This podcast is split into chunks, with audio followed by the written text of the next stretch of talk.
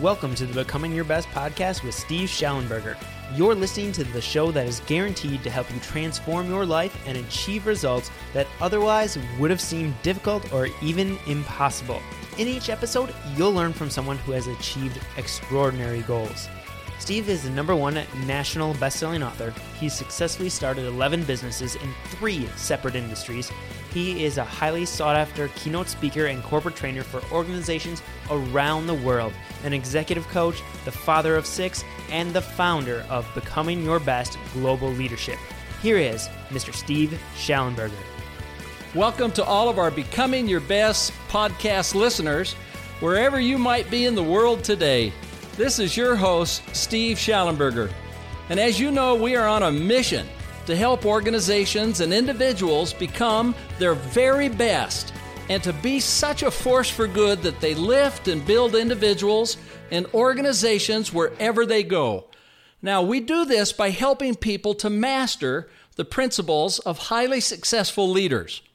And one of the ways that we can better accomplish this is to bring you great resources that have been among the best in their lives. And today, I am excited to have as our guest, Richard Eyre. And let me just tell you a little bit about my dear friend, Rick Eyre. Rick and his lovely wife, Linda, have lectured throughout the world on marriage and parenting, work and family balance, and life phases. And the Eyres have written, get this, 50 books, including a number of books that have been #1 on the New York Times bestseller list. And their latest book is being released this week. It's titled Life in Full. I mean, right now, new this week. I can't wait to read it and get after it.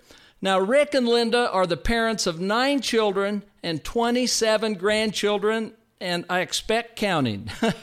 And they have appeared on most major national network shows, including Oprah, The Today Show, and Good Morning America. Now, Rick is a Harvard MBA, and he is also president of his own management consulting company and is a ranked senior tennis player. And as a matter of fact, I know he had a big match yesterday in 90-degree weather, and after a long battle, he came out on top.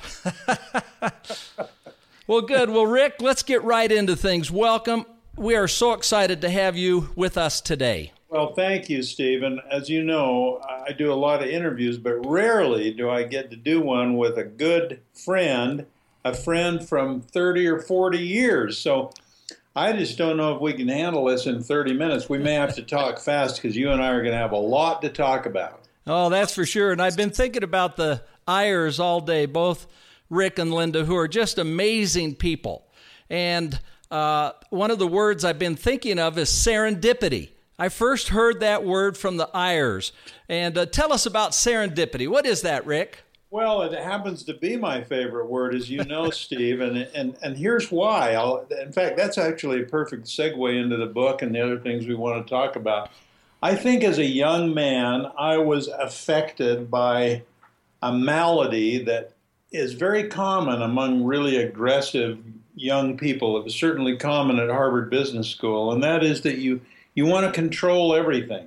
You want to be in charge. You want to act and not react. You don't want to let anything get in the way of your plans.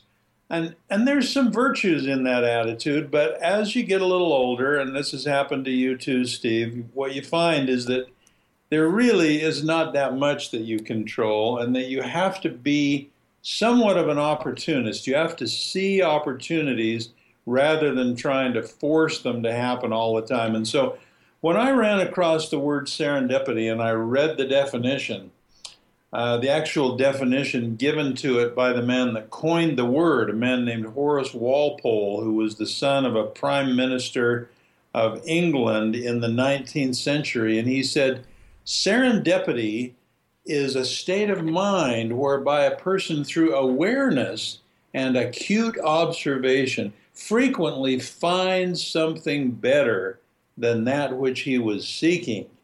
And I loved that from the minute I read that definition, because that doesn't say you want to be a ski bum and wander around and let things happen to you. On the contrary, it says you have goals, you're seeking something, but you're aware enough and in tune enough with what's going around you that you frequently find a better path or something better than that which you were seeking.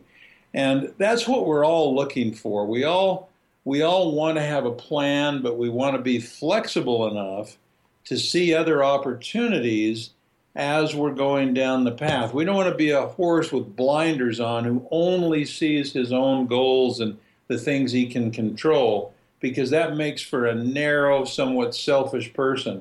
But if you open your mind to this serendipity, there's opportunities all around us, and so few people see them, Steve. Oh, I love that. I love that concept, Rick, and especially as people are trying to become their best. You know, they're always asking this question, well, how can I do better? What does my best look like? Well, if they're open to this idea that it may even be different than what they had in mind at first, it opens so many more possibilities. Absolutely. And what this book we're going to get into, this new book, Life in Full, the subtitle is Maximizing Your Longevity and Your Legacy.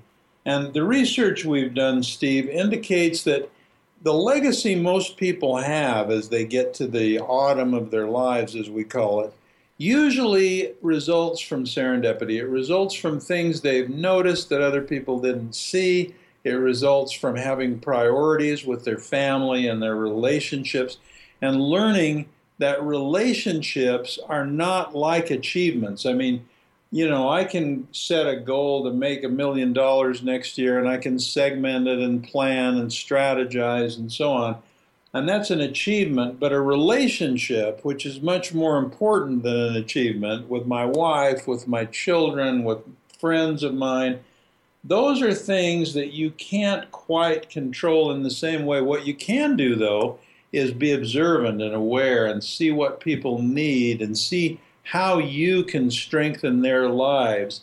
That is a better skill. Frankly, it's a more mature skill than being an aggressive guy who goes out and steps on whoever he has to get to the top. Well, that's a wonderful thought. And really, when you think about it, when we have great relationships, and when we get to the end of the game, those are things that may count more than anything else we've achieved in life. And indeed, when we have great relationships, people will do anything to contribute their best. They don't want to let you down. And so this is the fabric that holds us together. And so spending time there makes such a huge difference. So that's a great point that you're making. Well, you know, I have an old friend who's a really interesting guy. He's a country doctor, and he's been in attendance, I guess, at thousands of people's last breath, sort of as they're fading from this world. And he makes the point, and with him it's a very personal one, he says, you never hear anybody on their deathbed who says, oh, I just wish I'd spend a little more time with the business. You know, they're all, the regrets people have in this world are that they didn't focus more on the relationships and on the people who really matter in their lives. And frankly, Steve, on their own life and their own health, their own strength. In fact, one of the main points we make in Life in Full is that, you know, if you're 65 right now, that's like being 45 a generation ago. I mean, a generation ago, a 45-year-old would say, hey, what am I going to do in the next 20 years? I've probably got another good 20 years in my life. Well, that's what 65-year-olds or 70-year-olds are saying today. We've got another 20 years. What are we going to do with that time? What's our legacy going to be? And when you start asking yourself that question, then you are led to the idea that it's people that matter and it's relationships that matter. And the point you made, Steve, if you're leading a company, try focusing more on your relationships and on the needs of your people and a little less on your bottom line. And guess what? The bottom line will take care of itself. That's exactly right. And if our listeners don't get anything more than that today, that'll be worth all of the time that we've spent together, because that's what we see over and over. All right. Now, I'm really excited to talk about this book. But before we do, let's go back a little bit. And we all start out as babies with unlimited potential. And yet somewhere along the way, something happens to a lot of people, and they resign themselves to mediocrity or a life that they're not really totally happy with. So what was your life like growing up, and what experience or realization helped you see that you could really be successful, that you could leave a legacy, that you could do more? You know, that's a great question, Steve, and it's a tough one because you wonder what your life would have been like if it had taken a different path. But when I think of pivot points, first thing that comes to me, and this may seem like a strange thought, my dad died when I was 15 years old. And up until that time, I was just kind of a happy-go-lucky kid living a kind of a normal suburban life. But when I lost my father, and I had to sort of come to grips much earlier than I would have otherwise with who I was and what I really wanted to do and where I really wanted to be in life, that made a huge difference to me. And I started, for the first time I can recall, actually setting goals. I started for the first time saying, hey, I don't have a dad. I don't have any help anymore. I don't have any money. I don't have any leg up. I don't have anything going for me except myself and maybe my faith. And I better just start being a little more self-determining. And this is a funny thing to bring up, but I remember I went to Boys State, which was an organization for leaders from high schools. I was an officer in high school, and I went to this thing, and for the first time I was around other kids my age who really had goals. I'd hear kids saying, hey, I want to go to Harvard. Hey, I want to run a hedge fund. Hey, I want to do something. And I'm like, what are you talking about? I mean, I had no clue about that kind of thinking, but it began to rub off on me. And I think if I look back at some of the goals I set as a teenager, they were a little silly. They were a little simplistic, but at least they were goals. At least I was thinking I may be able to determine what my life looks like. And for me, that was a big, big turning point. And you know, I probably was a little too single-minded. For example, I mentioned Harvard. I decided I was going to go to Harvard, and people would say, well, okay, what's your backup list? What are the other schools you're going to apply to? What are the other schools you go to if you don't get in at Harvard? And I would say, I don't have a plan B. I'm going to go to Harvard. I don't care what it takes. I'm going to go there. And now, you know, I'm not sure I'd recommend that kind of thinking to other people, but for me, at that point in my life, it was good thinking. And then, this ties into what we asked earlier, what I had to add to that as I got older and got a little more maturity was the serendipity idea. The fact that, yeah, you should have a plan, but you actually should not lock yourself in on it so tightly that everything else is a failure. Because who knows, how presumptuous are you if you think you know enough to mark the best plan for yourself? You might get a tentative plan in mind, but boy, oh boy, if you're aware of things, you're going to see some better ideas out there than what you had in your mind to start out with. Well, thanks for sharing this tremendous experience and realization of a turning point with the passing of your father and discovery of goals. And they are so powerful in our lives, and they can bring so much inspiration because they captivate or can captivate our imagination. They can stimulate us to the possibilities in our life. And as we start setting goals and get experience with them and exercise some serendipity, it becomes fun. And we can enjoy the things that are happening along, but the goals, well-founded, inspired goals, can also bring balance in our life. As we're careful to not just set one, say, in a professional basis, but also to set them personally in our relationships so that they bring balance. Now, see, that's a big, big point. I'm glad you brought up the idea of balance, Steve, because I'll tell you something funny. You mentioned we've done 50 books. I'm going to contrast two books I've written and try to make this point even a little stronger. When I was very young, a young management consultant, not very far out of graduate school, I wrote a book called Life Planning.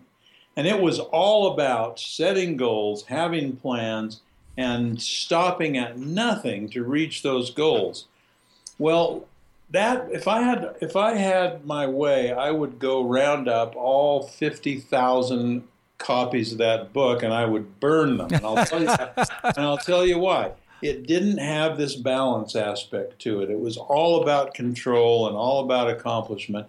Many years later, actually about 20 years later, I wrote another book called Life Balance, which is a whole different approach. It doesn't negate the idea of setting goals, but it makes the point you did, Steve, that if you have only one-dimensional goals, you're probably going to self-destruct. It's we work a lot with business executives, as you know, and one of the things I find interesting is to say to them, tell me the goals for your company. Oh, my gosh, they can do that in spades. They'll lay out for you their pro formas, their mission statement, their target goals. It's all there. It's all in their mind. It's almost happened already in their heads. But then if you say to them, interesting, now, on the same vein, tell me what your goals are for your family, for your children, for your parenting, for your marriage, for your spouse, for your extended family. And I get some of the blankest looks you've ever seen. Like, what do you mean goals for my family? Well, I want to be a good husband. I want to be a good dad. That's my goal. And I say to them, hey, how far would you get in your business? If I said to you, what are your goals for your business? And you said, well, I want to be a good CEO. You know, I want to just do a good job. That's my goal. I mean, you'd be dead in the water. What makes you think that you can get away with general, non-specific, non-thought-out goals for the important things in your life, the relationships? Why don't you have goals as specific for the people in your life as you do for your business? And then a lot of times people will say, well, I can't set goals for other people. No, I'm not saying you set them for other people. But you can decide what kind of a relationship you want to have with your wife 5 years from now. Oh, how would I do that? I mean, you know, it doesn't lend itself to quantification. I can't set these stepping stone goals. How would I do it? And we say to people, look, write a description of the relationship of you and your spouse 5 years from today, in the year 2020, in the month of August. Write a description of the trust level, of the sharing level, of how you do things together, of how you operate as a couple.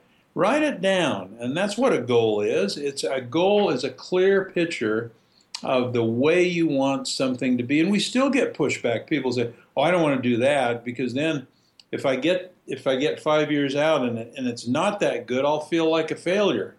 And we say, well, that's true of any goal. If you set a goal to make $1 million next week and you don't reach it, are you going to say you're a failure? No, you're going to say, I did my best. I got further than I would have otherwise. Same thing with relationship goals. Okay, great. Yeah. And to have that, the think and see that vision out front, and then to set the ways that you're going to work on it and actually visualize it and feel it is so powerful. So thank you for sharing that. I think that's a great value. Now, I have just a question here before we get to your book. I have a couple of questions on that. But so what you and Linda have accomplished really is extraordinary. Even with the wonderful success and influence that you've had all over, you've had to learn some lessons along the way. So are there some things that you would have done differently, say, with your business or life or marriage or raising children with the perspective that you have today? So what are some lessons that you've learned along the way that might be helpful for the listeners? Well, I'm going to surprise you. Maybe I won't surprise you, we're such good friends, Steve, but I may surprise some listeners with this answer. I have a second favorite word that to me is a good compliment to serendipity. And by pure luck, it is also a word that has 11 letters, and it also starts with an S. So here's a second 11-letter S word that is kind of, to me, a bookend to go with serendipity, and it's the word stewardship.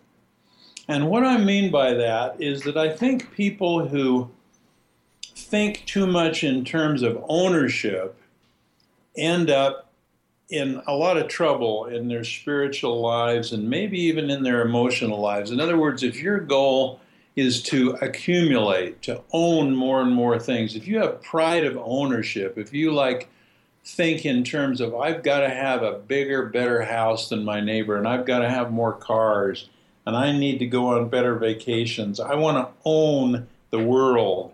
And you hear the old cliche that people say, oh, I'm not greedy. All I want is the land next to mine. And you see that never ends. It just never ends. And I think that when you adopt an attitude, and this is the answer to your question, I wish I'd figured this out sooner, because I think I lived a large part of my early life in a competitive mode, trying to have more and own more than other people.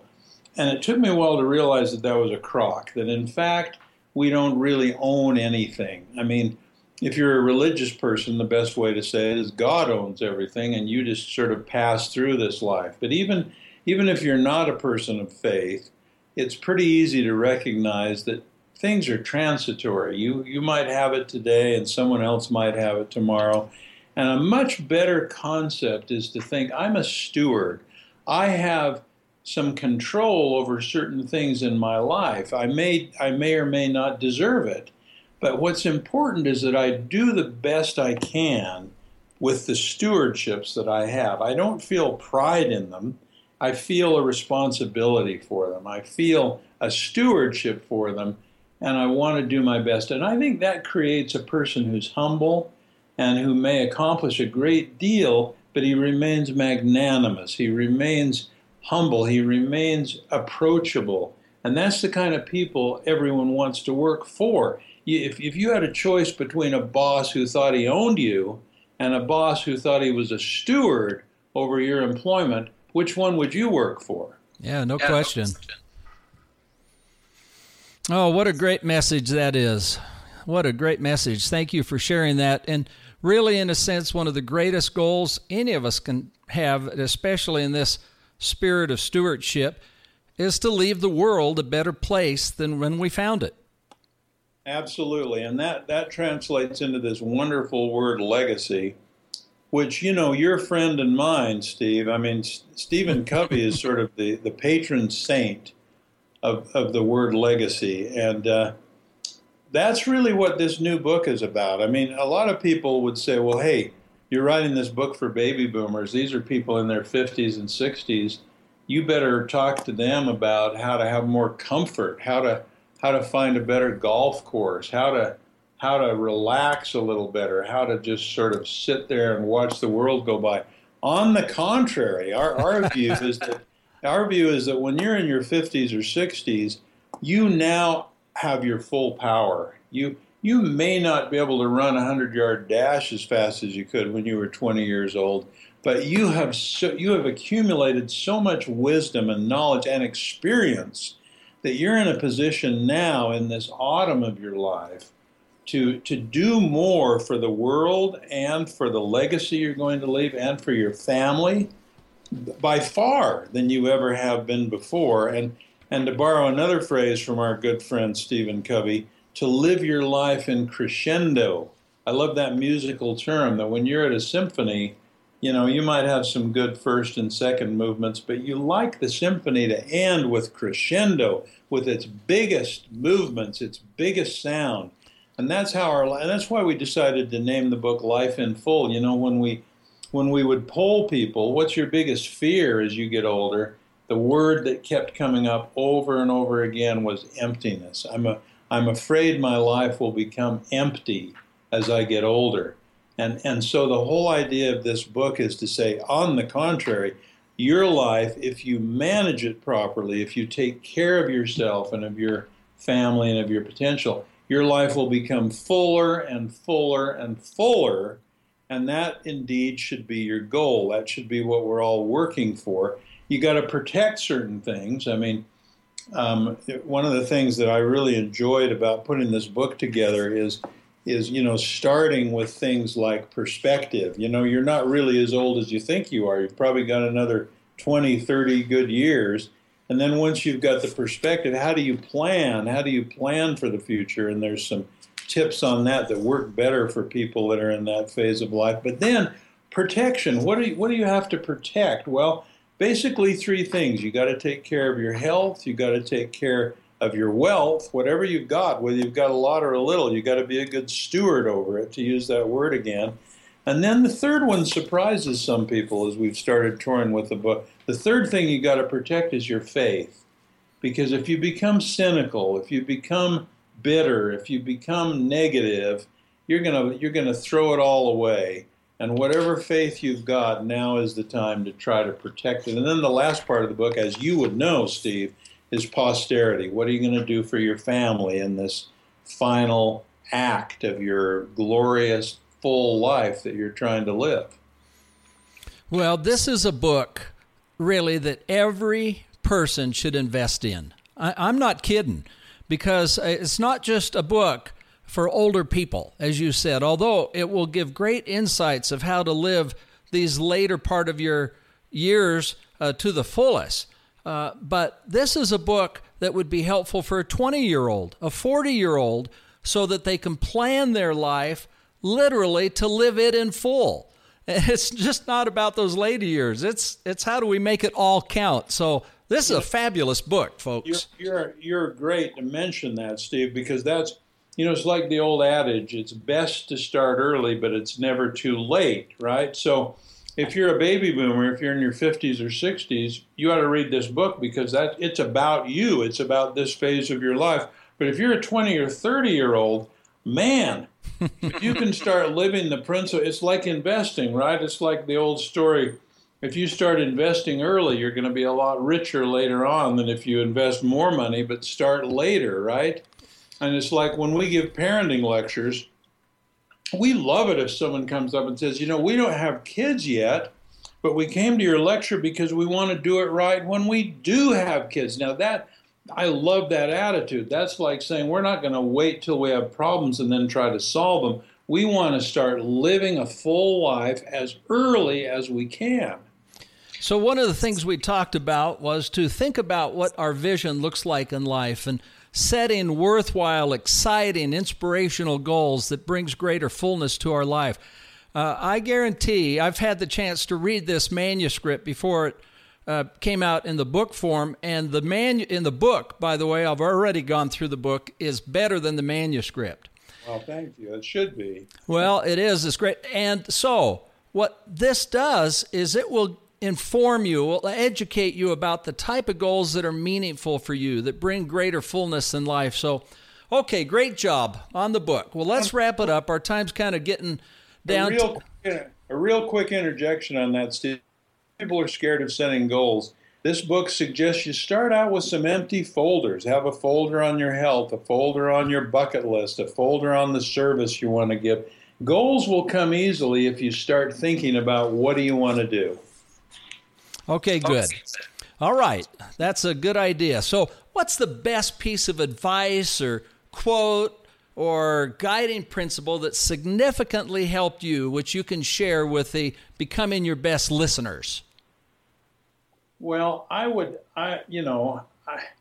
love the Teddy Roosevelt quote that I'm sure everyone has heard before, but I keep going back to it because I love the line, in the battle of life, it is not the critic who counts. Man that points out where the strong man stumbled or the doer of the deed could have done better. The credit belongs to the person who's actually in the arena.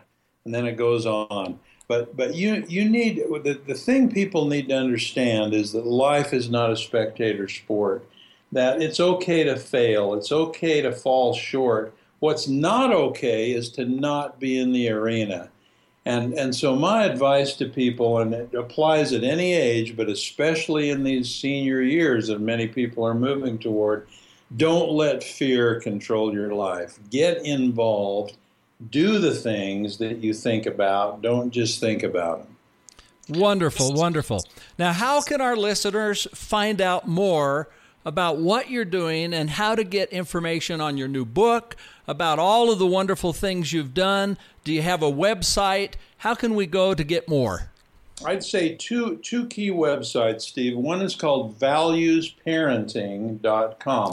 That you've done so much of in your career. You've touched tens of thousands of families and young people. So tell us just a small amount about that. Well, don't let the term, it's not just a site about parenting, but remember the title is valuesparenting.com with all those words and letters strung together. Values with an S, parenting.com. Good. But the reason that's a good place to start is that's like an index site. That'll show our different books. That'll show the parenting programs we're doing. That'll show where we're speaking. That'll pretty much show everything. And the other one is TheEyres.com, just our last name, Eyres, TheEyres.com, which gives our speaking and some of the things we're doing. And by the way, you'll also find a click on both of those sites that goes to our whole family. One of the things I'm happy about, you mentioned our 9 children. That blows some people away. They're like, what were you thinking? Well, the nice thing about it is these kids have picked up the torch. They're not kids now. They're accomplished adults. But it's also an index to several of them are authors. And so it'll give you a feed into some of the things our family's doing, as well as just Linda and I by ourselves. Well, that's wonderful. Well, this concludes our interview with Rick Eyre, a businessman, author, family man, and a wonderful, inspirational person that I love being able to call as a friend. It's been great to be with you, Rick. Tennis player, too. Don't forget that one. Yeah, par excellence. Great to be with you, Steve. And I'll say one thing to your listeners. Listen to Steve's guests, but really listen to Steve, too. He's taught me a lot. Well, thank you. To all of our BYB, Becoming Your Best family, remember that one person can make a difference. And you can be that ripple effect. So I invite you to share this podcast with your family, friends, or coworkers, and please go to iTunes and rate the podcast. That's how you can help spread this powerful message around the world. Well, I'm Steve Schallenberger with Becoming Your Best Global Leadership, wishing you a great day. And thank you so much for tuning into this episode of the Becoming Your Best podcast. We want to know what your big takeaways were, so head on over to becomingyourbest.com, and you can find all the information about the podcast right there, as well as the show notes page, where we'd love to hear what you thought about each and every single episode. Also, if you haven't done so yet, please go subscribe to the podcast on iTunes and leave a rating and review. A rating and review is by far the best way for you to show your appreciation for the show, because it helps other people find out about the show and decide if this is the podcast for them. So now it's all in your hands. It's time for you to go out there, to take action, and truly start becoming your best.